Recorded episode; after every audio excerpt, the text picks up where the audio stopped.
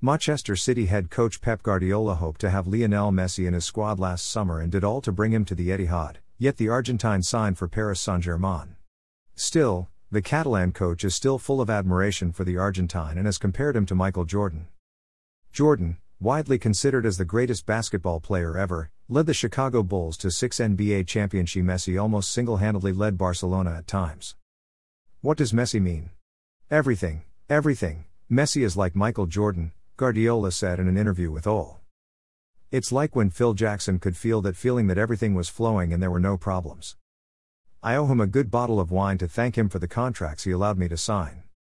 We had an amazing group of players who helped him when we were together at Barcelona in those four years. There were a lot of stars at the right time and the right age for everyone, with Xavi, Carlos Puyol, and Andres Iniesta too. There was unique chemistry. Without Messi, we would still have one. But, would we have won so much? No, impossible.